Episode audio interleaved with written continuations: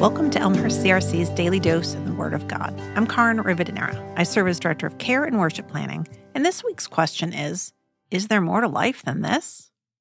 I'll be reading Psalm 8, verses 3 through 4.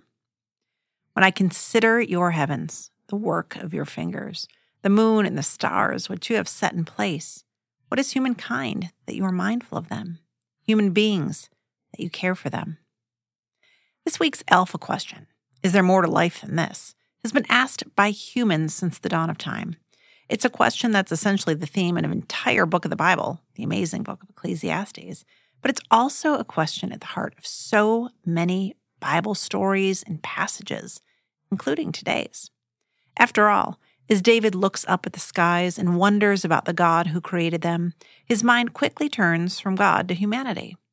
Who are we that the creator of this universe. And remember, David had no concept of how vast those so called heavens really were.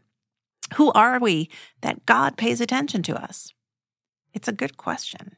And like all good questions, it's one that can help lead to an answer for other questions. Again, including today's.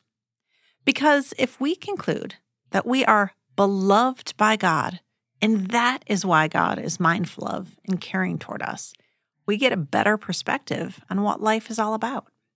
Even in our most uncertain, our most wandering and wondering times, when we aren't sure of who we are or what we're supposed to do, we know two things.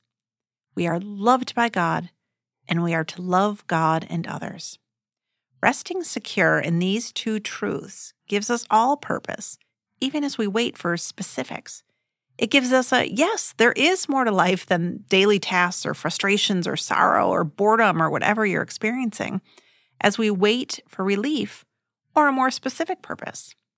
So, if you are in a waiting place, if you're wondering if there's more to life, if you're wrestling with a lack of purpose or feeling undervalued, know this God loves you unconditionally, unabashedly, unashamedly.